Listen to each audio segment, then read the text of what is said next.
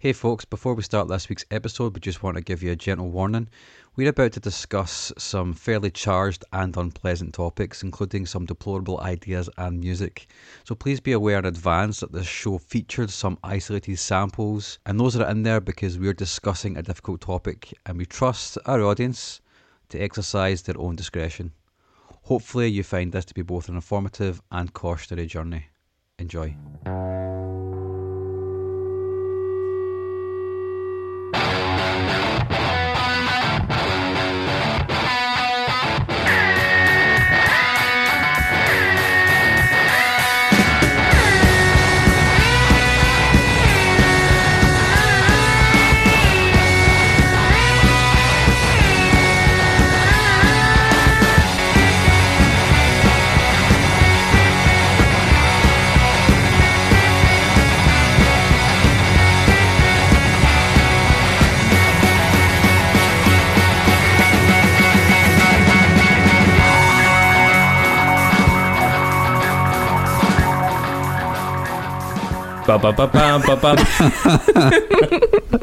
It gets funnier every time, and people aren't going to know why. you know? when you've done multiple takes that all involve me starting with an Ace of Base riff. It's only ever one take, Chris. That's only ever one take. Yeah, sorry, this was the first take. Yeah. Um, I am Mark Fraser. This is the Unsung Podcast. I am joined by, Vicky, I'm joined by, Christopher. and I'm joined by four Swedish four maestros. Swedish maestros. Mm, Um, angels. Four angels, three angels, and the potential devil. Uh, and this week we're doing what we're doing. This week's a Bobby Dazzler. This week we're doing something that's a bit more of a documentary piece. Um, and we'll tell people in a minute. I think you've got some admin to deal with first. Yeah, I, I was just I was, I was using you to tee them up. I think you've just you've just hyped it though. yeah, you've, you've created a bit of tension and suspense. Everybody's on the edge of their seat now. So this week is uh, we're about to ship out our records for May. So if you're not part of our record club yet, you can still get involved.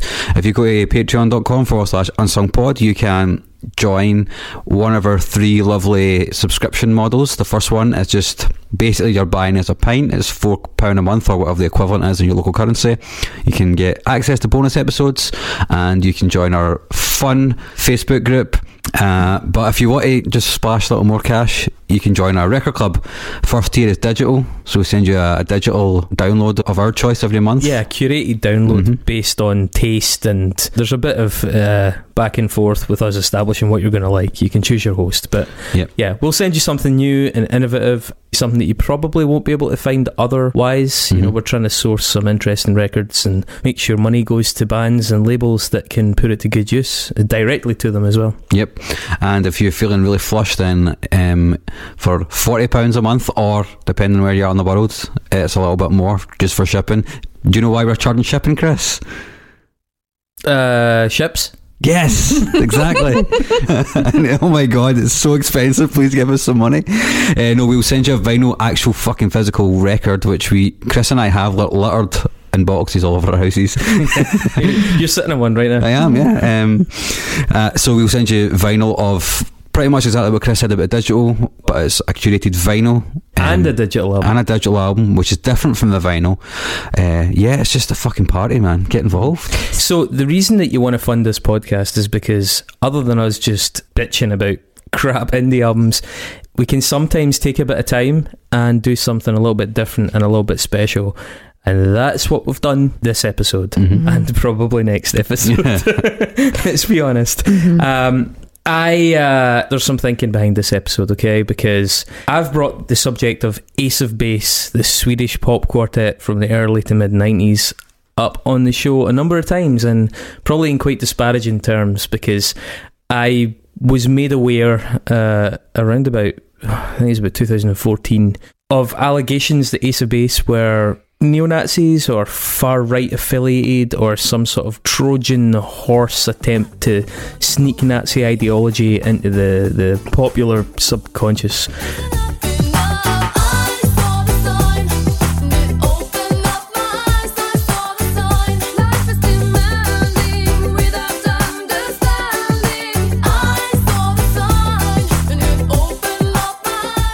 And I became a little bit concerned that I might be doing that with a bit more certainty and righteous indignation that, than I, I was maybe entitled to. Mhm. Um, and I began to worry a wee bit. What do I actually know? Uh, am I talking a load of shite? Am I am I out of line? Am I just spreading this because it's a cool hot take? Because you know everybody loves a hot take. Everybody loves to have that special knowledge that they can unleash in someone else. Um, Vicky, I know we've spoken about it, right? Mhm. So you knew about this rumor. Yeah, definitely. Yeah, I think from my point of view, though, I've always just been like, "Oh, Ace of Base, I uh, weren't they like Nazis when they were younger?" And didn't really know who, what was involved, anything. I just assumed that the entire outfit was involved in some Nazi behaviour when they were before they became famous. Yeah. Uh, first, uh, that's the thing. It's it's it's not news. I think plenty of fans of the music, and I suppose just plenty of members of the public in general, have no idea. But on the flip of that, if you go and Google Ace of Base Nazi, good luck getting to the end of those results. Mhm. There's there's reams of this stuff. Within those results, you'll find that the, the main articles that scooped it. Um, this particular episode relies heavily on a Vice article, an infamous Vice article from April 2013. You also find a lot of examples of Ulf's responses. Ulf being the member in particular that was at the heart of it. Um, some of those articles are pretty measured. Some of them are stupid. Um, Mhm. but it is ultimately not a trivial thing, and the issue merits discussion at least. So, yeah, whilst I acknowledge that some people maybe aren't aware of it, a lot of people are, and i just felt we had a kind of obligation to maybe look at it properly when an opportunity came up, in case we're guilty of just being those people that are repeating something without actually checking it out first, and I don't want to be that. Um, there's some sort of key recent coverage. You know, this this actually all kicked off in the early '90s, but uh, the Vice article in 2013 uh, by a guy called Benjamin Shapiro, and no, it's not the same Ben Shapiro that you're probably thinking of. Uh, that was titled "Ace of Base's Secret Nazi Past," and also there was a follow up in 2015 in Cracked titled "How a Pop Band Tricked Nine Million Americans into Being Nazis" by Adam Todd Brown. Mhm. And that title alone tells you that that article goes a fair bit further uh, In in its uh, speculation on what was actually going on. Classic cracked clickbait headline. Is, Yeah. is that what they're known for? Is it? Yeah. And the Right. fact the guy's called Todd Brown is an indication that it's a piece of shit as well. um, so there's various takes uh, when you go through those results, and when you just go through people's opinions in general. There's various takes that emerge. Um, it was one big mid- misunderstanding and or a fuss about nothing. That's kind of rare. Mhm. uh, in my experience. Uh, it was totally true, and they're actually covert fascists bent on corrupting teenage minds. That's rare, but probably less rare, if I'm being Mhm. honest. Mhm. Uh, it was true, and they, especially Ulf, regret it. That's the majority. Yeah. And then there's a slightly more nuanced one, which uh, is there a chance this band was initially an attempt at far right pop, which was then abandoned when they unexpectedly attained success, maybe due to the subtlety of the messaging, meaning that most people didn't actually click on to what the agenda was. Mhm. I mean, you guys at least are aware of this rumor. It's not all that esoteric, even if it's not completely mainstream. But uh, the fact that it was reported, I mean, some of some of the some of the publications that ran with it, all the major newspapers have something on it. You Mhm. know, But they all seem to, there's not a huge amount of like primary sources on it. They're all quoting the same articles Yeah, and all of that. It's that's the very, same. that's very true. Mhm. So, I mean, to that end, so the opportunity finally did sort of present itself here, uh, in as much as I thought we'll talk about this and we'll really contextualize it. So we're going to go on a few deviations in the course of these these shows, where we take in things like Swedish pop. Why is it so big? Why is it this giant cultural export? And we're also going to talk about Nazi punk a little bit. We're going to talk a little bit about Swedish politics, and these are interesting issues in the orbit of this, and it'll give us an opportunity to look at them via the lens of this one particular controversy, and hopefully that'll make it a bit less dry and all round educational. Okay, but I guess we should start with the basics and. Here's what we know for sure. On the 27th of March 1993, Expressen, one of the biggest papers in Sweden at the time, reported that Ulf Ekberg, uh, who was part of Ace of Base, had once been a member of a band called Commit Suiside. Uh, Commit Suiside was active in Gothenburg from 1983 to 1986 when Ulf was between the ages of 13 and 16. Uh, in 1998, songs that were purported to have been recorded by Commit Suiside, they weren't actually recorded by Commit Suiside, but we'll come back to that later, uh, with explicit racist lyrics, were released on the unauthorised mini album Uffe Was a Nazi.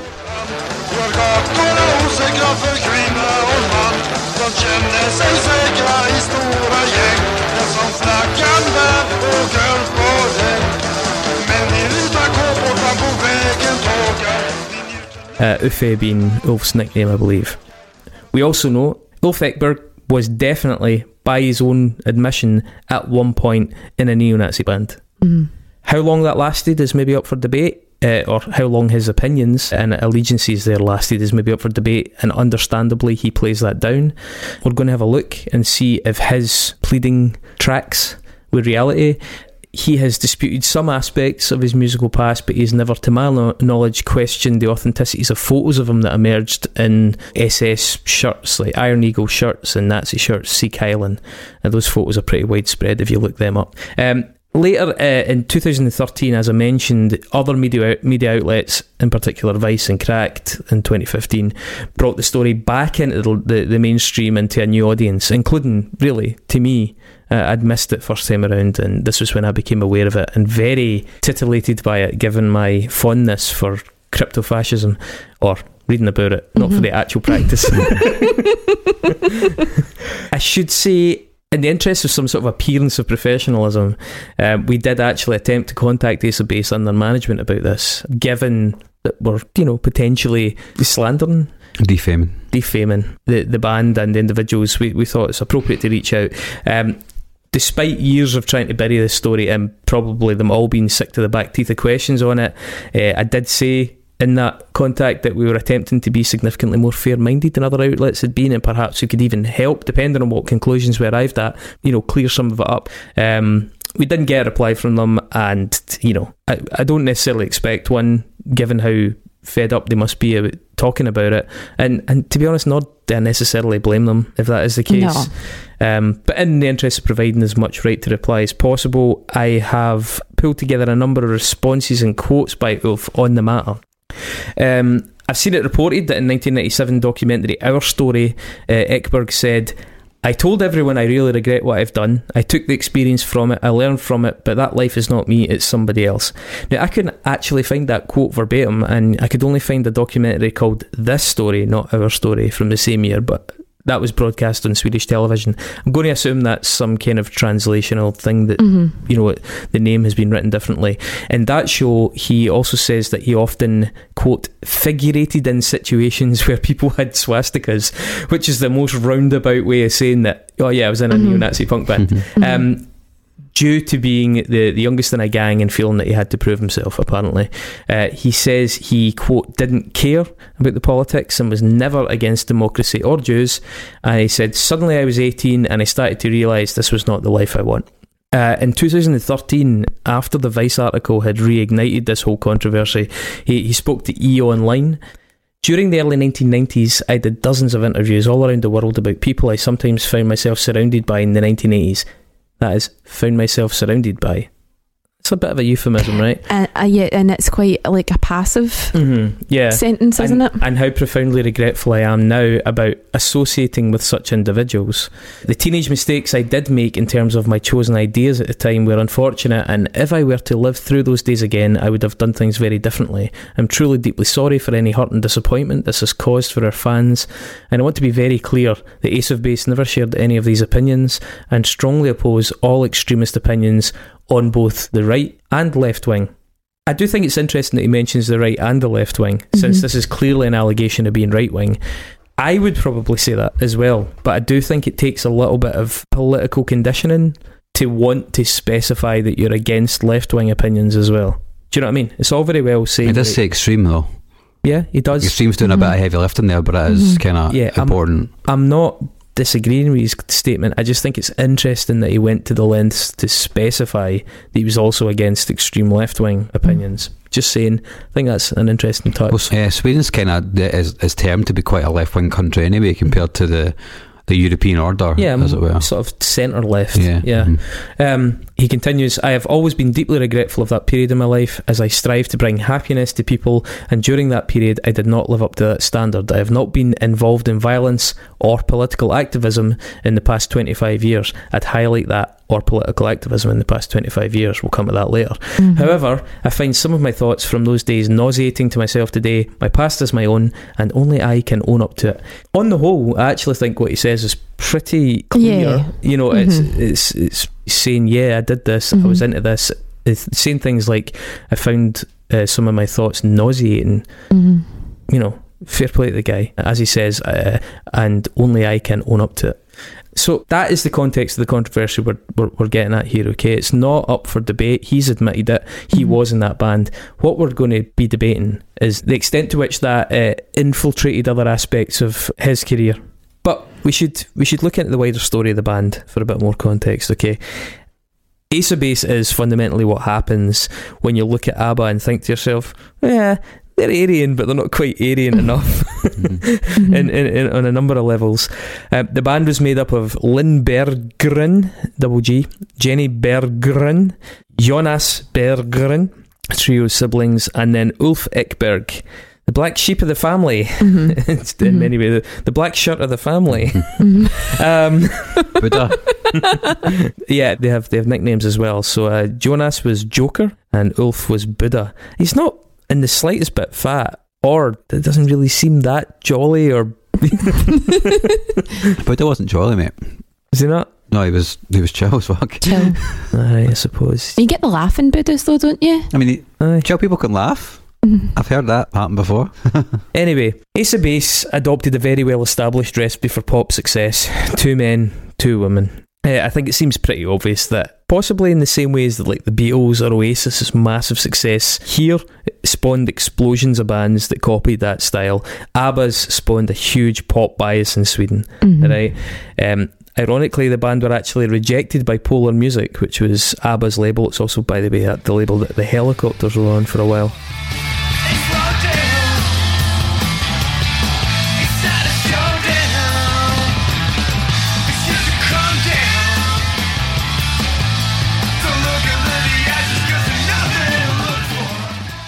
But it is it's worth also noting as well before we, we dive in deeper that Ace of Base did write the vast majority of their early music, and that's kind of one of those weird phenomena from the nineties. One one of those things that slowly got surgically sort of excised from Mhm. pop bands was like, oh no no, you're not going to write your own stuff. There's too much risk involved in that. And maybe that's because they heard Ace of Base's songs. Mhm. well, the th- yeah, but the thing is, I mean, okay, they actually did have assistance from producers. Um, Aye. and, and in fact, I think a young Max Martin gave them uh, his first ever co-produced hit on their second record.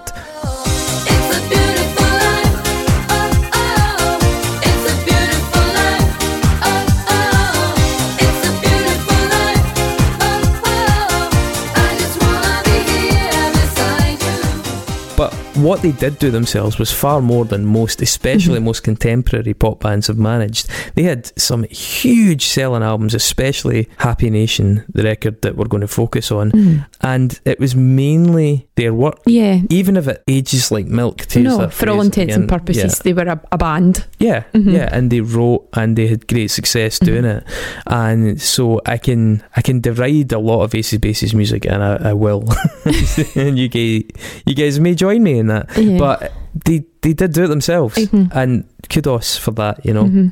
But maybe we should also place them in the context of Swedish pop.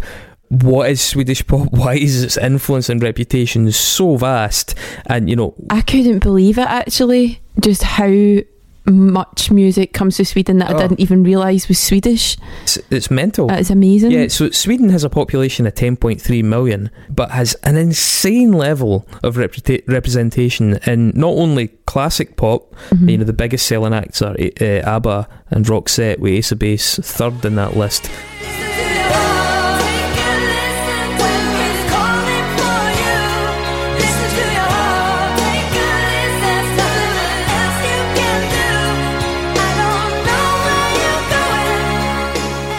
Loads besides that as well, um, but also in songwriting and pop songwriting. I Mhm. mean, there was a time in the charts when about half of the charts had been written by writers. Marathon is a huge thing, right? Yep. Um, I would actually say, by the way, I think maybe only Scotland has as disproportionate a musical legacy for population as Sweden. And if you disagree, you can fucking come at me.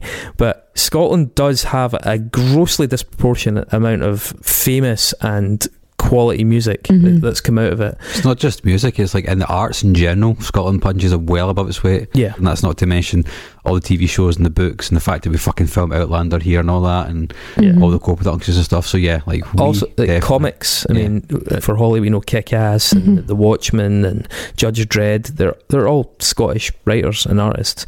Anyway, The culture in Sweden, as you mentioned earlier, Mark, is generally quite liberal, social democratic, I think it's described as, with a fairly positive attitude towards progressive causes like LGBTQ plus rights, immigration, historically at least, although they've, they've had their, their moments with that, especially uh, around about the time of the Syrian crisis. Was Mhm. The people are often tall and gorgeous, which does sometimes see them cast as Aryan poster children, um, not least because of their Viking and Germanic heritage. I'm going to draw on some deep knowledge here, so I might get this completely wrong, but I'm fairly sure they had an, they effectively had a eugenics program up until the fifth, from the end of the World War Two until the fifties. There you go, Um, Sweden. So I'm pretty, Mark's calling you which out. is which is why when I say eugenics is mostly about trying to get rid of people with disabilities from the society. It's the post World War One up until the fifties period.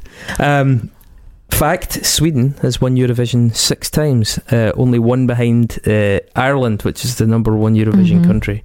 Um, Swedish pop. Okay, so there are key circumstances around the prevalence of Swedish pop. Sweden is consistently in the top ten of non-native speaking English countries, based on the, the survey work of the, the the EF English Proficiency Index. That's like education first. Sweden is currently eighth in the world, and Stockholm, city of Stockholm, is fifth in the world. Um, a debate actually exists uh, as to whether English should even be considered a foreign language in Sweden, or rather reclassified as either a second language or what they call a transcultural language due to its widespread use in education, the media, and Mhm. beyond. Well, I don't know about Sweden, but I can speak definitely speak for Denmark and saying that uh, they do get taught it from pretty much like kindergarten onwards, like English, and it's Mhm. American English specifically to identify with American culture. Mhm. Don't get taught British English. Funnily enough, it might it's probably not the same as Sweden, but up until like the eighties, the secondary language in Denmark was German. So like people of older generations speak more German than they do English because Germany's right there. Modest Mhm. But it's interesting though that they speak German, yeah, more so than English, and the, the implications that has for pop culture. Okay, so well, there's, I could But- go on. I could go on for ages about how it affected Denmark pop culture, but continue. uh, the Swedish government, a bit like the French government, actually, who only placed at number 31 on that, that index that we spoke about earlier, uh, actually took steps to strengthen the status of Swedish in Sweden. Um, the influx of US Marines into Europe in the 1940s during World War II changed a lot of demographics as countries adapted and absorbed those influences. Sweden was also one of a few countries to be further cross pollinated by what they call German Schlager pop from 1950s onwards. Um, that music kind of blended with those American flavours in post-war Sweden and created a kind of highly marketable trend in really tuneful, westernised Anglophone pop writing. Um, Schlager was very, very accessible and easy in the ears. Einmal sehen wir uns wieder und vielleicht schon übers Jahr. Alles geht vorbei.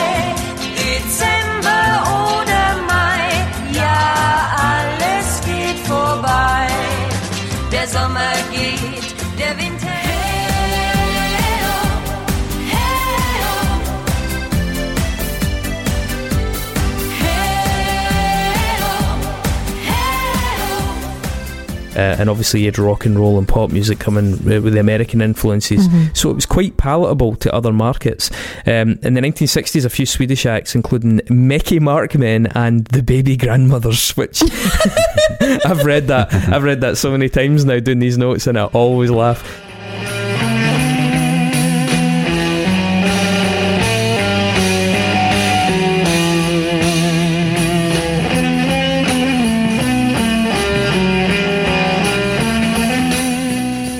Um, attained such popularity that they ended up spending months touring the USA alongside bands like Sly and the Family Stone and Grand Funk Railroad. Yeah. And they then That's took mental. those influences and stuff back to Sweden where they were Mhm. quite prominent. So the Swedish proficiency in English played a huge part in the pop explosion in the 1970s as artists sang in English, which immediately opened them up to the UK, American, and Australian markets, especially amongst many others like Canada and stuff, uh, that would otherwise have ignored Swedish-speaking bands. Yeah. Do you know what I mean? That's a that's a big thing in terms of the marketability. That border crossing trend continues today across most genres in Sweden. Still, you know everything from metal and punk. You know, you hear Swedish punk bands and think they're American bands. Mhm. Um, the Beatles also happened in a really big way in Sweden. Uh, I know they happen in a big way everywhere, but especially so in Sweden, given the widespread nature of English there. That, that led to a flurry of bands in that vein, including the Hep Stars featuring Mr. Benny Andersson, who was spoken about from ABBA in our ABBA mixtape. Go back and listen to that. Won't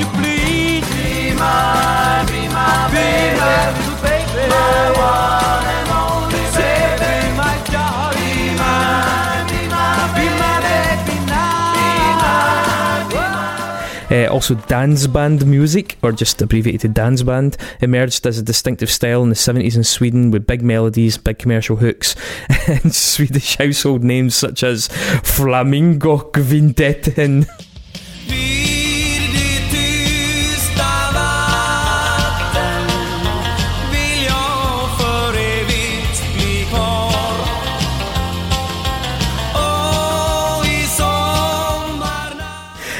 Wizex and Thorleifs.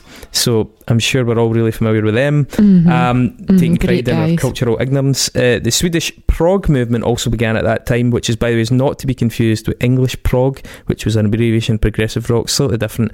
And the Swedish prog, P R O double G, had a distinctive sort of arty, challenging sound and a, a left wing political bent as well that saw it become protest music against things like nuclear arms, war, and even commercial things like Eurovision. It, it, it became quite oppositional, adversarial.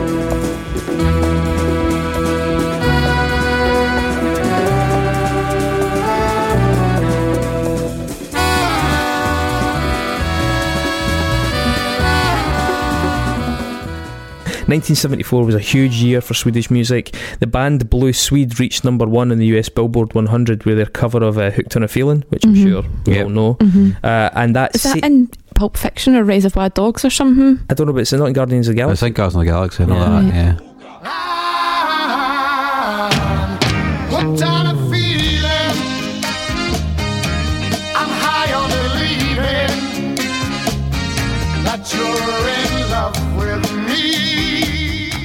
A big ironic kind of song now that that's coming back as well, a bit like ELO. It's kind of Mm. up there with them, isn't Mhm. it? Um, that same day that that got to number one, ABBA won the Eurovision Song Contest in Brighton with Waterloo as well, which reached number six in the Billboard 100. So it, it was a really big moment in Mhm. th- that musical culture. Over the next few years, ABBA had nine UK number ones, 18 top tens. They had a number one Billboard hit with Dancing Queen, and alongside Led Zeppelin, were the only band to have eight consecutive number one albums. They effectively cemented the template for pure pop, uh, and it was a new era for Swedish music that that, that hastened in. An interesting bit of trivia to do with Swedish music, by the way. Um, Swedish tax law allowed bands to claim outfits as tax deductible as long as they were obviously not something that could be worn in everyday life Yeah. and were thus necessary to the performance, to the Yeah. music. So Swedish bands began to sport increasingly outrageous and Mhm. expensive costumes because they were tax deductible. Yeah. And that actually created a bit of a, a, a visual trend in, in the market. Mhm. Um, ABBA split in 1982, uh, and we all know that was the end of music, right? But in 1986, the band Europe, also Swedish, had a number one hit in 25 countries with the final countdown. Yep.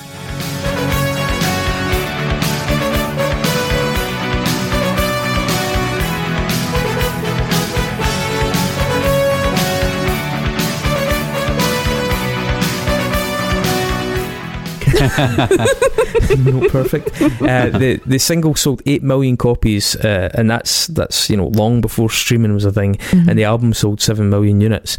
That same year, Marie Fredriksson and Per Gessle, I think it's pronounced, pr- uh, formed Roxette. Mm. They had four number ones. Listen to Your Heart, Must Have Been Love, The Look, Joyride.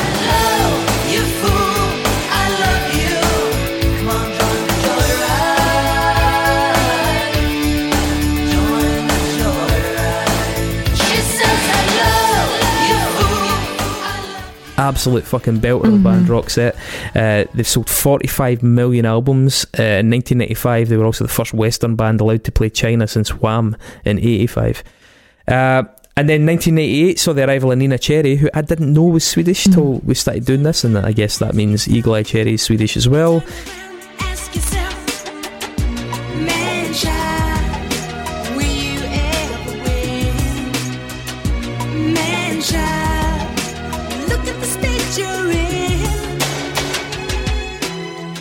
Um, and all of that led to what is known as the Cheiron phenomenon in the 1990s.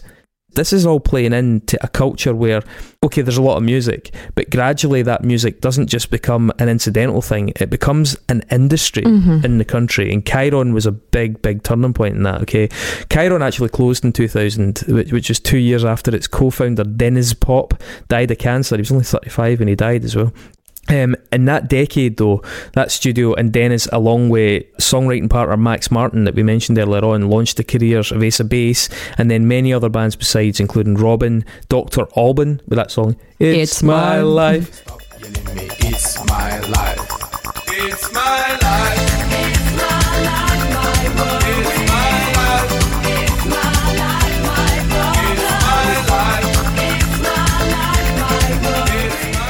Life. Um, and Rednex, Cotton Eye Joe. um, Yeah, it's pure like primary seven school disco stuff for me. absolutely, yeah. Mhm. Traditional Eh. song, that, isn't it? Mhm. It actually is. I think so, yeah.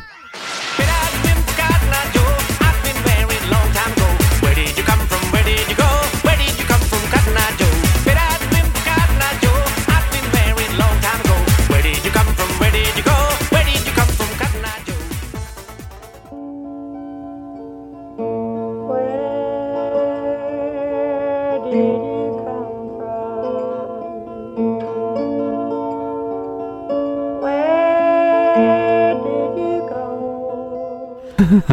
Fantastic. Um, Not Max, that, not that version, obviously.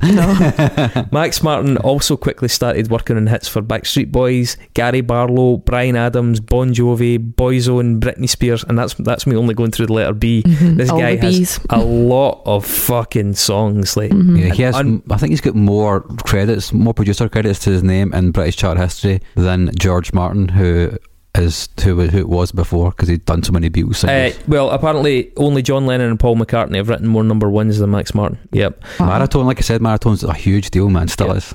That track, uh, Baby One More Time, uh, Britney Spears Mhm. track, was written by Max uh, and Denniz Pop while Denniz was terminally ill in hospital. And Max would go back and forward with the, the ideas for the song, and Denniz would then modify them from his hospital bed. Um, it was originally meant for TLC. Yeah, Yeah, he mhm. I didn't know that, but interesting. Now, quite aside to that whole Cheiron thing that led to most of the big acts now, the Katy Perrys and the Taylor Swifts and stuff, are still getting songs from Max Martin and his Mhm. ilk. Another breakout act from Sweden that decade was the Cardigans.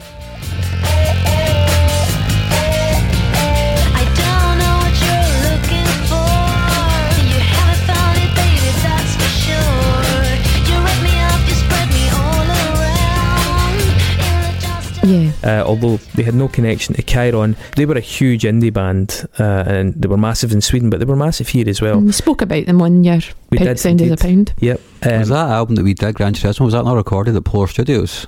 I think it was, yeah. Yeah. Yeah. Um, I would also mention the band The Wannadies. Mhm. Remember them? Uh, you and Me song. It was in Romeo and Juliet. Romeo and Juliet as Mhm. well, yeah.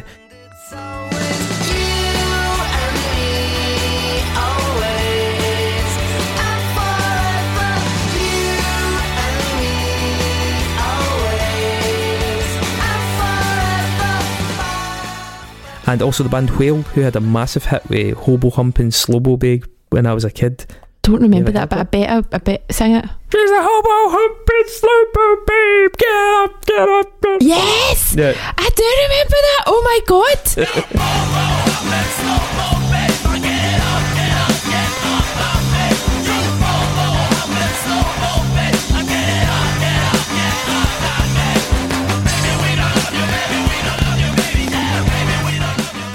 That, by the way, yes. that, that no was a- idea. yes, I do I'm going remember. to take that as a Get compliment. up, get up, get up. Yeah, I do. Oh, jings, right? yeah, okay. so that was Whale. That and- was a pure blast for the past. Yeah, absolutely.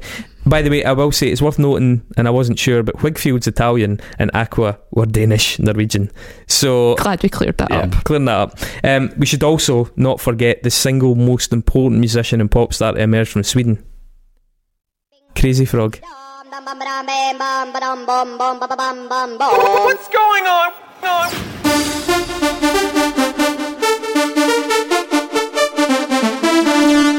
Ding, ding. Oh, no. Oh yeah, yeah, yeah. Swedish export. Um, Can we go back to talking about ABBA, please? into the 2000s, more producers kept coming out of Sweden, such as RedOne, who wrote for Lady Gaga, Red Akon- one. wrote for Lady Gaga, Akon, Michael Jackson, Nicki Minaj, Pitbull, and obviously Rod Stewart, who, by the way, was pulling pints the other day the after the Celtic game down the Mhm. road. Was he really? Yeah, he was, just aye. took himself behind the bar and did a shift. Aye. Some boy. Mad bastard.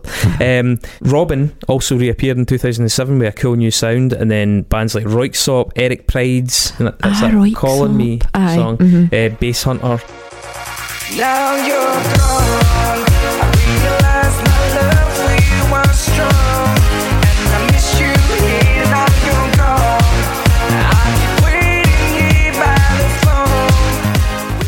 They Oh, I love that Basshunter song. to appear. uh, the 2010 uh, that brought us Swedish House Mafia and Avicii. It Oh, also brought us a bit more Robyn.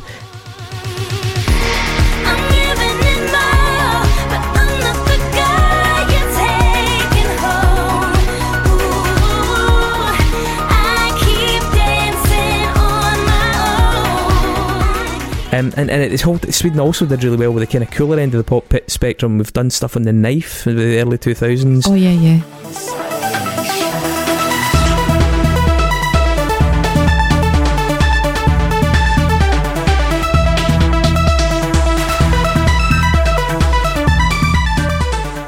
Uh, somebody called Lykke Li is quite Yeah, big, yeah. I'm mhm, told. mhm.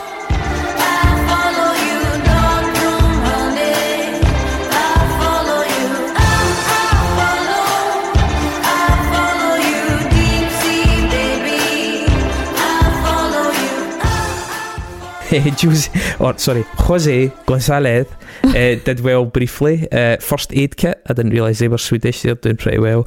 Uh, the Hives obviously had their Mhm. moment.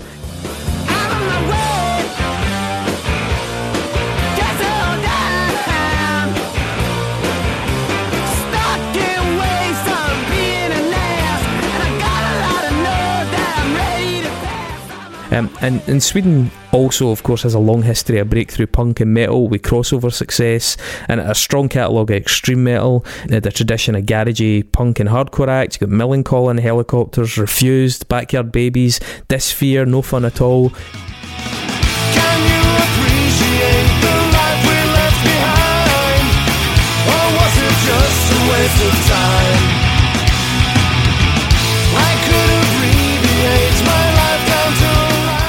Labels like Burning Heart, who had Parkway Drive, Boy Sets Fire, Turbo Negro,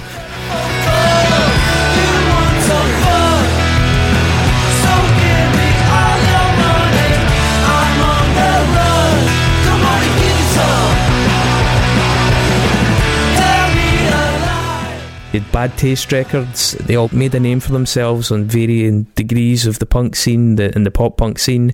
And then you've got some of the, the really heavy stuff that they've pretty much almost got cornered, like Meshuggah.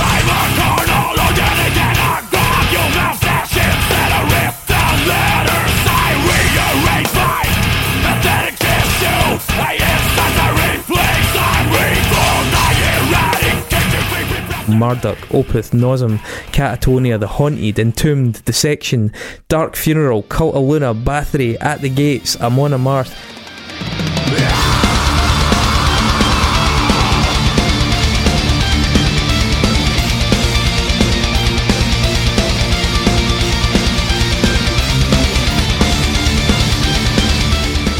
So many fucking Oh bands. God. I don't say household names. I don't think Amon Amarth No. are a household name, but if you're into metal, there. Oh, I used to manage the metal section in Virgin Megastore, and you've just said a lot of names there that I recognise. Swedish death metal. it's it's Bathory. crazy how much fucking music came out of. Sweden. Yeah. So Ace of Base were clearly immersed in a culture of music and had plenty of resources at their disposal, plenty of support and a network and loads of studios and probably loads of encouragement. Okay, Mhm. Jonas and, and Ulf as the main songwriters had an existing love of electronic music. However, Ace of Base is more than an electronic band. It's, it's an overt pop project, especially, you know, considering one of the members was transitioning from punk rock, you know, Mhm. Nazi punk background. Um, so there's an element of intent there, and arguably, I'd say an element of financial ambition. You don't Yeah. just stumble into that as a, an idle hobby. Pop, especially slick commercial pop, is actually quite a difficult thing to realise. You can't just bang it out in a garage, you know. Mhm. Although I suppose with some of the household systems now, you probably can. But Ace of Base were also at the leading edge of a new generation of pop in Sweden. Uh, forming a band like that was not a guaranteed route to stardom, and credibility was an issue for the band from the beginning, even before Ulf's past reared Mhm. its head. I think the question was whether the band was born of a sincere love of pop, or was it an attempt to become somewhat famous? Mhm. And if the latter, uh, especially as far as the more conspiratorial theories are concerned, going back to what we talked about at the start of the show, uh, were his beliefs incidental to that success, or was the platforming of them as say, Cracked magazine might suggest a, a major motivating factor for the undertaking of the band. Now, that's quite paranoid thinking that they Mhm. decided to start a band to sort of Trojan horse these ideas into people's houses, but that idea is pretty well represented out there. Yeah. You know? Um, and back, back to the history of the band. So, having decided on this musical approach, they needed a name. And this is significant, right? The name's Ace of Base. What the fuck is Ace of Base? And why, for example, is bass spelled B A S E and not B A S S when it's a kind of clubby pop band, you Mhm. know? Uh, Wikipedia gives a quote from Ulf saying that uh, Ace of Base's name is extrapolated from the Motorhead song Ace of Spades, and it's stuck due to the idea of four aces. There was four aces in the band, uh, and he, I think he also said this in an interview with I think called Euromen Travel magazine. The magazine asked him, Some people say the name Ace of Base stems from your first practice room in a basement, the four of you with the four aces in the basement, base, hence Ace of Base. Is that true story? And Ulf replies, No, totally wrong. Laughs. Ha ha ha ha. We simply made that story up. TV, radio, and magazines were constantly asking us about our names, so we needed a story to tell. The true story is this one. One day, I woke up badly hungover in front of this huge TV. It played music videos, and Motorhead's Ace of Spades was on. This would make for a cool band name, I thought, and shortly thereafter, Ace of Base was born. Alright. hmm Um, in his 2015 article, things get really spicy when the cracked writer Adam Todd Brown theorised that Ace of Base's name really derived from a World War II submarine base. Okay, and this is interesting, okay, because Mhm. that version goes, quote, the name is most likely a reference to the Keroman submarine base, a massive U boat launching and docking facility constructed by the Nazis in the French town of Lorient. It's considered one of the most important and ambitious projects of the entire war for their side. In 1941, the missions that embarked from this facility alone were responsible for taking out more than 500 Allied ships. Because of the high success rate of the submarine missions, Keroman was nicknamed the Base of Aces. hmm Bullshit. hmm reaching. So his, his take goes on as far as Nazi references go, it's kind of obscure, but if some piece of shit Nazi started a pop band with the intent of spreading Nazi propaganda subliminally to the masses and thought he was so much smarter than everyone else that he could slip a Nazi reference right into his band's name without anyone noticing, we'll leave that thought hanging. My take on that, that's tenuous. But it's not impossible. No.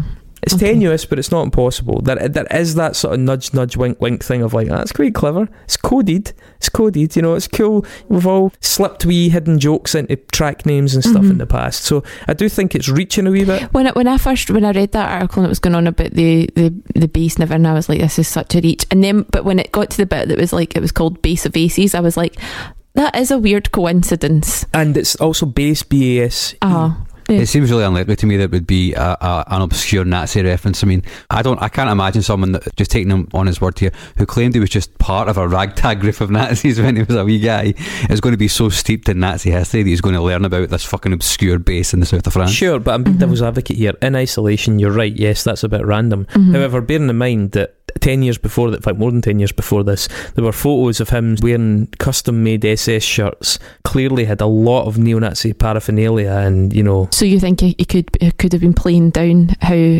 much he knew about it, but actually he could have been quite interested in it and known things, obscure facts like that. I, I mean, like, I'm just, Mhm. I'm being devil's advocate here. I'm not trying, I'm Mhm. not trying to show my hand on what I think is credible or not. If that was the only thing, that would be an absurd assumption. But is there a pattern? Let's Mm-hmm. Let's investigate. I mean, you could argue that about, you could argue that about Slayer as well. Is there And a we pattern did. in their music? But exactly, we did, and you know the We conclusion we, did, came and to we was that- concluded yeah. that that was nonsense. yeah. Uh, probably. Um, so the band lineup, the prehistory, the musical origins. Jonas and his sister started as Tech Noir, which by the way is the nightclub from Terminator. I'm sure you Mm. immediately realised that. You got me burning. Listen, I've never seen Terminator, so That is fucking ridiculous. I think I've seen Terminator 2 a couple of times. Um, I've never seen the first one. the first one's great. How? I saw the second one because it was out when I was a wee lassie and I liked Edward Furlong, but um, I've never seen the That's also one. ridiculous. Nobody likes Eddie Furlong. He's, oh, guy's a mess. It's a sin. anyway, so when uh, they started as a band called Tech Noir, playing kind of typical 90s electronic pop, Jonas says he was a huge New Romantic fan. Uh, Ulf is a colourful character. Acerdom.de, the website, goes deep on him, including the recurring rumour that I did see this in a few different publications that at the age of four, his behaviour became destructive. For instance, he and his buddies burned down a playground At And- four? at four. Brackets. And some say the school as well. Heard he did 9 11 as well. Um, I mean, just, Four year olds just burning down playgrounds. Yeah, just pile it all on top. Yeah. Um, I I mean, that honestly, that, that fucking appeared that a few can't be places. true. Um, it continues in 1982. Ulf started in a new school. It was during this period that he started drinking and doing drugs. He also joined the skinhead gang BSS, which translates into Keep Sweden Swedish. When the gang broke off into two factions, he was drawn into the more radical of the two, which sided with the Aryan resistance. Ulf realised that his lifestyle was no good when the violence hit too close to home. Apparently, two of his closest friends were killed. I didn't find anything that verified that. That's acerdom.de claiming that. Um, in terms of his music, when asked what got him into music, Ulf replied, one word, Kraftwerk. I'm the operator with my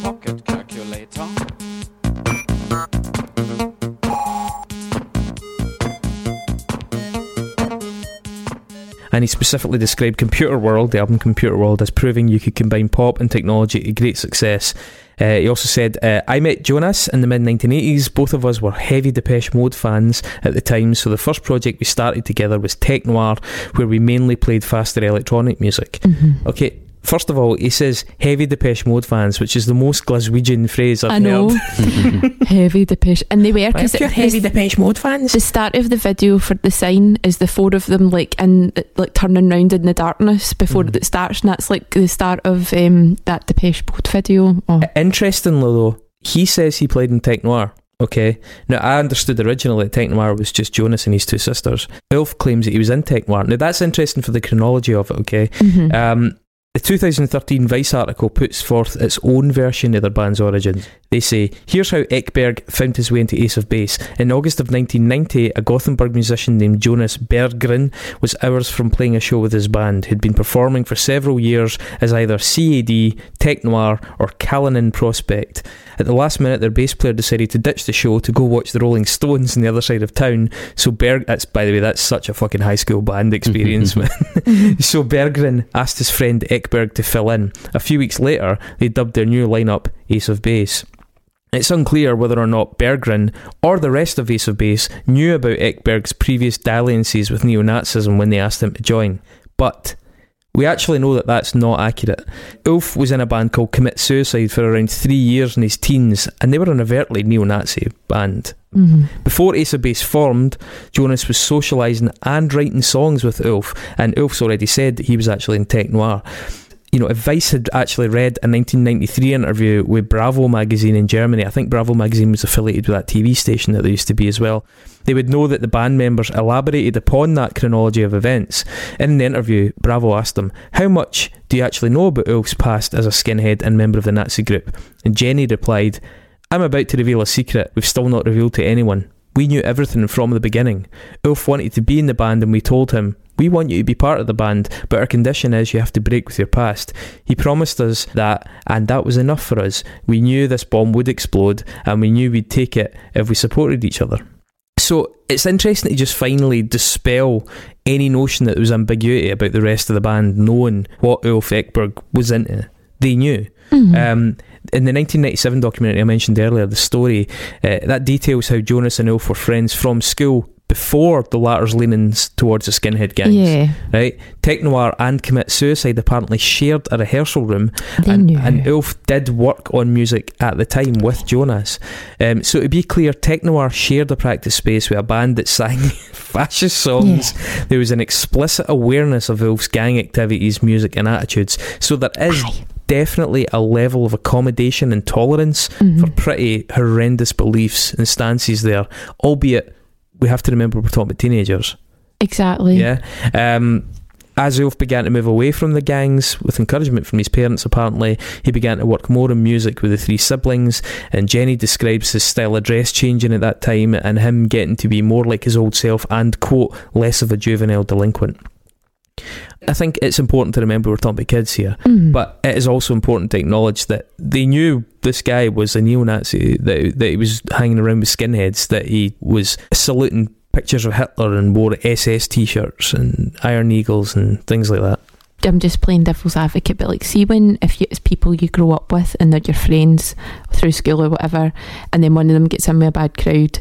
I think that there's, especially when you're a teenager, there is a kind of level of going, oh, what is he doing hanging about with them, like getting in with that crowd or whatever, but maybe even you'd still talk to them or you're Mhm. still friends with them out with that. And forgiveness is probably easier when you're younger as well. And I don't know, I just think I don't see that as such a big deal, really, that he took up with our, our bad crowd when he was younger, but still had pals that weren't involved in that. And they were like, right, you've put that behind you now, like come and hang about with us. It's just, I don't there's nothing really I don't I don't think oh they should have totally called him out or they shouldn't have gone in a band with him they were they like you say they were teenagers and they grew up together Yeah, I mean, I, I don't think it would happen now, but I don't think we Well, should no, view be- it through the lens of now. but teenagers now are more about escalating conflict than diffusing it That's true. That innocent I mean, tolerance, in that this innocent country, yeah. accommodation, seeing past the differences is definitely a thing of the past. In this country, I'm sure it's probably culturally different for how teenagers, in some respects, act in Scandinavia. I don't know, man. I Mhm. don't know if it'd be that different from Scandinavia. I think it's maybe just changing attitudes more than than borders. Mm. if you know that somebody's just kind of impressionable as well and they've just fallen in with a bad crowd I don't know It was years though. It was Uh-huh. years that he was in, he was into this Mhm. stuff. Um, the Bravo interview actually further probes the rest of the band's take on the matter. Uh, Bravo asks them, "Have you ever felt anger over Ulf's past?" Jonas replies, "Thank God, but it seems like people are completely done with it." hey, well, I got news for you. It's 2022, and we're doing a Mhm. show we're about still it. talking about it That was 1993. Sorry to let you down. Um, people were very kind to us wherever we gave concerts, especially in Israel, because we were afraid that there might be problems there. Oh, I read an account on a blog just randomly about a lassie who the DJ started playing the sign or something like that or bat mitzvah. she was like, Stop, stop, stop. also, somebody needs to break it to Jonas that, that there are definitely problems in Israel. Um, Yeah. I can. Uh, Ulf then says, "I can breathe a sigh of relief that it's all over again." Sorry, mate. Um, I think it's good that I spoke frankly about my past and didn't keep quiet. People saw that I was really sorry for what I did. Linn also uh, told the Toronto Sun newspaper in 95, We have this Christian way of living to understand people and say, okay, you've got a problem here, let's take care of it, instead of turning your back on somebody. hmm Okay, fair enough. You know, Mhm. that's a fairly comprehensive journey Mhm. through what they claim were the origins of it and the timeline of it and their attitudes towards it. Yeah. And Um, maybe when he says it's behind me, he means I've not got any more skeletons in my closet and I've said everything that I need to say. And I'm glad that I don't need to worry about anything Mhm. else coming out now because it's came out and that's it. Mhm. And that's what I'm not entirely sure about, but let's dig into that. Yeah. Um, so to get some more context, we should look at the scene uh, and the band that came before Ace of Base for Ulf uh, and the, the band that spawned so much of the controversy that's dogged them for almost three decades now. Um, Nazi punk was seen around Commit Suiside. Uh, let's talk a wee bit about Nazi punk, just very briefly. As Steve Knopper pointed out in GQ, since day one, punk rockers had flirted with fascist imagery for shock value, with the Sex Mhm. Pistols, Sid Vicious, and Siouxsie Sioux wearing swastikas in public. However, in 1978 in Britain, uh, the National Front initiated a punk oriented youth organisation called the Punk Front. Uh, although the Punk Front only actually lasted one year, it rec- recruited several English punks as well as forming a number of white power punk bands such as Dentist, The Vents, Tragic Minds, and White Boss. And in the early 1980s, the white power skinhead band Brutal Attack fully morphed into a Nazi punk band. hmm So wake from your bed and raise your head, Aryan child. Listen to. Um, the Rock Against Communism movement originated in the United Kingdom in late 78 with far right activists that were directly linked to the National Front. That was intended to counter the Rock Against Racism movement, uh, obviously, really high profile thing involving the Clash and specials and so many others. Um, the first uh, Rock Against Communism concert was in Leeds, Yorkshire uh, in 1978, featuring uh, the Dentists and the Vents. RAC, Rock Against Communism, held, held one concert in 1979 and another in spring 1983, which was headlined by the band Screwdriver, who are synonymous Mhm. with Nazi punk.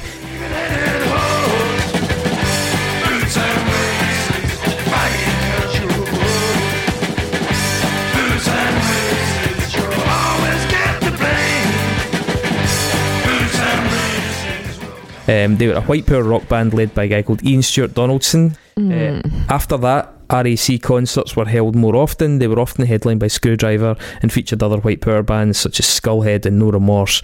In the mid 1980s, summer concerts were also often held at the Suffolk home of Edgar Griffin, a Conservative Party activist and father of Nick Griffin, a National Front organiser who later became the national chair of the BNP, the British Mhm. National Party, who we're all familiar with over Mhm. here, I think. By the late 1980s, the RAC name had given way to the White Noise Club, another National Front based group, and later Blood and Honour, which was set up by uh, Ian Stuart Donaldson when they fell out with the National Front leadership. As hardcore punk music became more popular in the 90s and 2000s, many white power bands took on a more hardcore influenced sound, and then the Nazi punk subculture appeared in the US by the early 1980s in the hardcore punk scene. How does that affect Nazi punk in Sweden? Inspired in many ways by the movement in the UK in the early 1980s, the neo Nazi movement in Sweden began to encourage the formation of bands as a way of attracting new young recruits and spreading its message. The group Ultima Thule, Thule, however you want to say it, formed in 1984 and they kind of grew to epitomise the mobilising potential of far right aligned groups.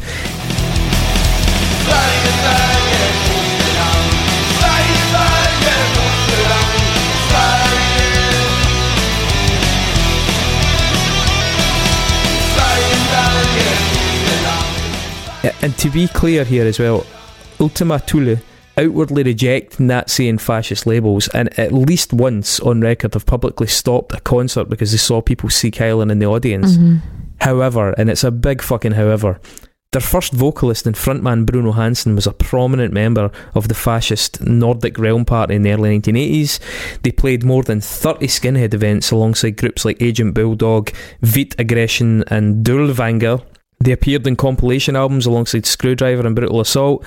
They set up a store and record club which sold and released albums by openly neo Nazi groups like Svastika and Ragnarok Records.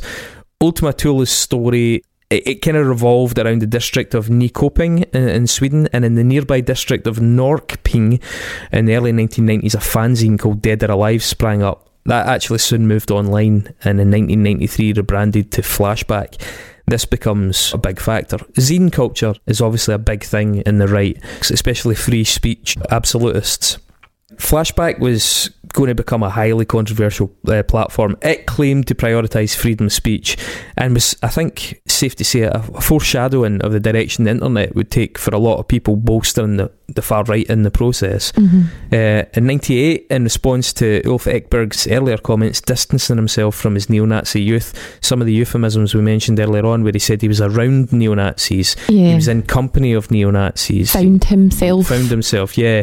He distanced himself in that way and also distanced himself from links to the Sweden Democrats, a, far, a kind of right to far right party in, in, in Sweden. Flashback released a CD titled Uffe Was a Nazi as a response to that, vividly illustrating his history within the neo Nazi punk movement as part of Commit Suiside.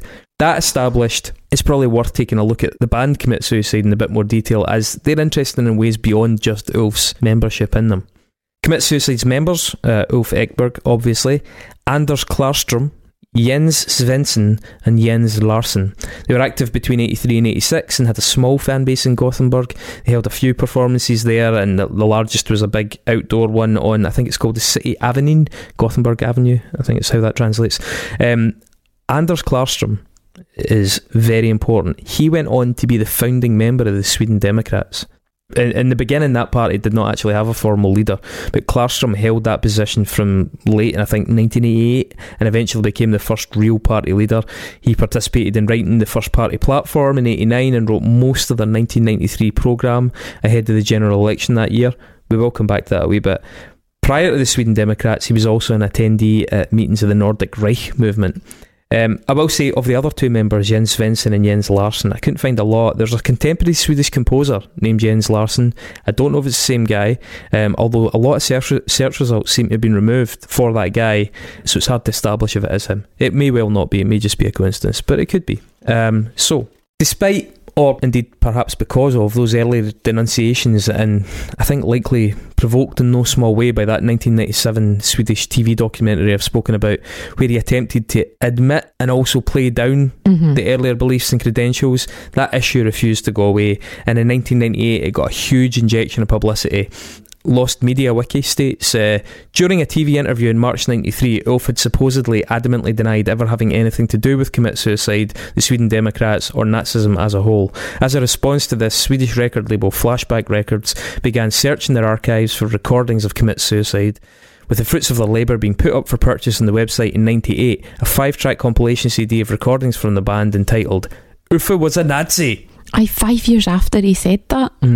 However, uh, Flashback Records stated publicly the purpose of the album is not to question a person's political convictions, the purpose is instead to prove that Ulf Ekberg's background is different from the one he gave to 60 million American TV viewers in March 93, where he, among other things, denied that he had ever been a Nazi. The album is released due to Ekberg's cowardice.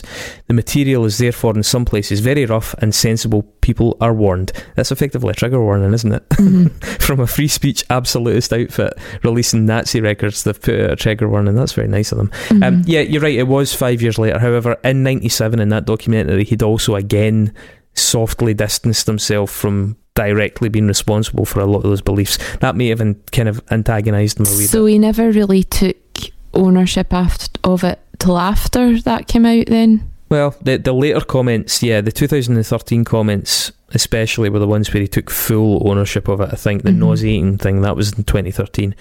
Um, even though it was a thousand copies, the release of that wee record made international news. It was played in Israeli radio, German TV, Norway, Finland, Denmark, USA. Ace of Base already had to hire bodyguards for their tours following 1993 due to anti-Nazi protesters targeting the band. The track names on it are blatant and shocking. I don't know Swedish, so uh, Ror inte Vardland translates to "Don't touch your country."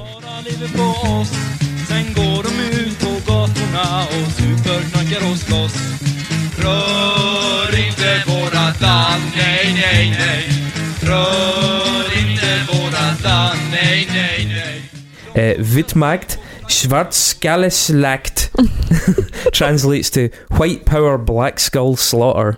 Um, there is also a cover of Skrewdriver Smash the IRA, which is modified to be Smash the VPK.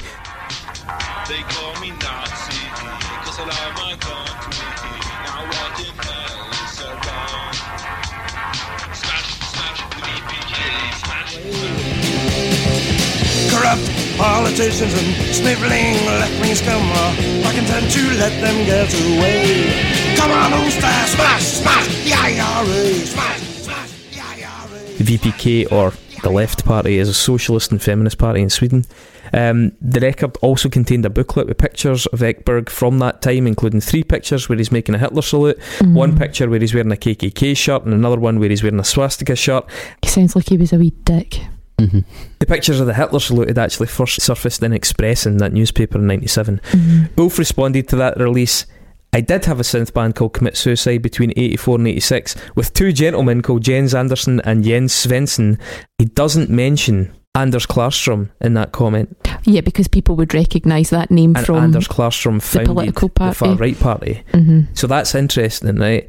So he is trying to obfuscate. A wee bit, Mhm. yeah. And we were talking about he doesn't have any more skeletons in his closet. Billy- Mm, mhm. Peeking it. Mhm. Um, he goes on, and two of the songs in this demo were written and performed by us. The problem is that the other four songs were skinhead music with very racist lyrics. These songs have absolutely nothing to do with Commit Suiside. We did not write or perform those songs that were attributed to us. Commit Suiside was a new wave music band creating and performing electronic music on synthesizers without any political touch or agenda.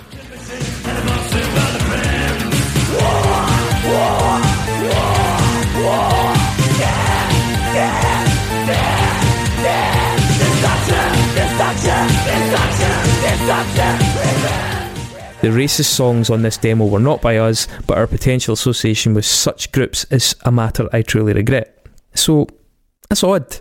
So he's saying that it wasn't that those recordings aren't them. So who are they? Four of the tracks, as I understand it, were re recorded, and they were meant to be re recordings of their songs, Of the original ones. including the one that was Smash the VPK hmm that was adapted from Smash the IRA. Now, technically, yeah, he didn't write Smash the IRA, that's a Skrewdriver song, Yeah. but as I understand it, the rewrite of Smash the VPK was a Commit Suiside Mhm. rewrite.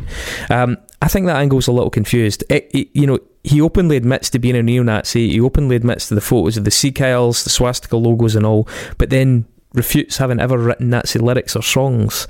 Um, Maybe he didn't. Maybe he didn't, just sang them. Yeah, maybe maybe he only did do those two songs, and uh, the people at Flashback have got their own agenda. hmm Oh, it could be that. Yeah, You know? well, who are Flashback? Flashback Media Group uh, is a controversial Swedish media group run by Jan Axelsson. It's a large forum community in Swedish and in English uh, where everyone is allowed total freedom of speech. That always ends well. The forum has been investigated by the Swedish police on numerous occasions and is under constant surveillance due to its members' abundant discussions about drug use, child porn, race science, bestiality, and you fucking name it, it's on there. Flashback originates from that Dead or Mhm. Alive fanzine that I spoke about, published by, I mean, the then 14 year old Jan Axelsson in Norrköping. That developed into multiple projects focusing on different aspects of subculture, mainly punk, and changed its name in 93, like I said. Uh, the website published in 95, the proclaimed goal was still to maintain freedom of speech and express underground political opinions. He said, Jan, uh, said that the, the magazine and website are opinion neutral and have no religious or political affiliations but are uncensored. Uh, the website has on multiple occasions been shut down by the authorities and fined hundreds of thousands of krona. Uh, after a trial in 2002, it became illegal for Flashback to run a discussion forum in Sweden unless all the posts were moderated. Uh, I think because of hate speech and Mhm. obscenity uh, laws. After 2003, forum management was moved to a British company. The servers remain hosted in Sweden, however, and it's still regularly reported to the Swedish police for insult, slander, etc. Flashback Records, that put out the record, is the label of Flashback Media Group, and so far, Flashback Records has released only one title, which is. Uffe was a Nazi. Yep, you guessed it. hmm The website and the press release for that CD are interesting. Uh, they, they read The album Uffe was a Nazi contains Ulf Ekberg's past as an acclaimed, brackets, well, Nazi idol. Flashback has looked up all the old recordings from this time and published them in a special edition of 1,000 numbered copies. The disc includes recordings with several groups and style, styles of music. Here, pure rock is mixed with synth and ska. There is even a cover of the white power group Skrewdriver Smash the IRA, which with Ulf Ekberg is called Smash the VPK. The album also contains a booklet in colour with lots of old pictures of Ulf Ekberg from this time. In these pictures, Ekberg greets Hitler. In one picture, he wears a Ku Klux Klan t shirt, and in another, a t shirt with a large swastika. Here is also documentation from his time in the Sweden Democrats. Mm. Signatures from early meetings where Ulf Ekberg was secretary, and a picture of Ekberg posing together with the old core of the party. Now, that I think is really interesting. If you Mhm. cast your mind way back to his quotes earlier on, he maintained he had not in No 25 political- been- no political activism. Mm-hmm. He was pretty specific about the timeline for that, saying it was 25 years. But this flashback records are saying that in the original copy of that CD, which I don't have, obviously. Um, I, mean, I say obviously, you're like, if anybody's going to have it, it's probably going to be me, right? Um, but they're saying they've got signatures of him serving as the secretary of the party, Mhm. and he did omit uh, Klarström from that band lineup in his Mhm. apology. So that, that, that last part about Sweden uh, Democrats is particularly interesting, I think, given that those ongoing denials. He's personally stated to E Online again, I want to point out that I've never been a member of Sweden Democrats. That is a factual error. So that's a pretty, that's like just a full, like, word against word. Mhm. Flashback are saying Yeah. it's there. You can have it, it's in the sleeve notes, which I've not seen, but they are saying it's in the sleeve notes. Does the, mo- the motivation of flashback they're saying it's they they that they're exposing him because he's a hypocrite or he's lying He's or a whatever hypocrite right and he's not taking full ownership. He's downplaying it. Good right marketing as well, though, right? Because he's a hugely famous Swede. yeah, absolutely. Mhm. So, oh, by the way, we could probably co- like he's got some dodgy past. hmm What if we capitalise on that? Absolutely, I Mhm. think they're Yeah. definitely piggybacking on it, Mhm. and I'm sure that those thousand copies are heavily snapped up. I know that they're collector's items. Um, Why only a thousand as well? Like you could you probably sell a lot more now. sell way more than that. Yeah, and with they the fla- flashback are also saying that they don't have a political affiliation they just platform other people is that like or do they have like do they have a axe to grind with like were they part of the same scene like do you know what i'm trying to they, they just seem to claim that they're just outraged that he's cowardice. They use the word Aye. cowardice. Mhm. it seems like the record label only has one political agenda. Well, there you go. um, so I mean, but certainly Ulf was in a band with the founder of the Sweden Democrats. yeah There's a lot of wiggle room, I think, in his use of the word a member. I was never a member, although I also think it's funny that it said wiggle and member in the same sentence. your vaguely penis was he simply a supporter or affiliate? I find it highly probable that he was probably one, if not both, at least for some time. uh-huh However, so were a lot of Swedes, because whilst it's unpalatable to us kind of sophisticated soy drinking West Enders. It isn't illegal to No. be in or vote for the Sweden Democrats. They are a party. So, who are the Sweden Democrats and what was the extent and the status of the far right in Sweden? hmm That is a thrilling question. Yep. We're going to answer next episode. I cannot wait That's to it. find out. We're going to come straight out the traps on a music podcast discussing the history of the far right in Sweden. Get your fucking heads around that, folks. Yeah, yeah. So tune in for that next week, and also just there's something we didn't ask you to do earlier on, but you really should do is if you really like Nazis or you really like Ace the Base, share this episode. Just tweet Mm. it or share the story on your Instagram or Facebook it or whatever. Just, yeah, we're, we're this is going to become the defining analysis of this key issue in the history of mankind. Are Ace of Base neo Nazis? Mhm. This is going to be the definitive one. Okay, so share it. You know, show off. Be the be be the first one. yeah. Bye. Bye.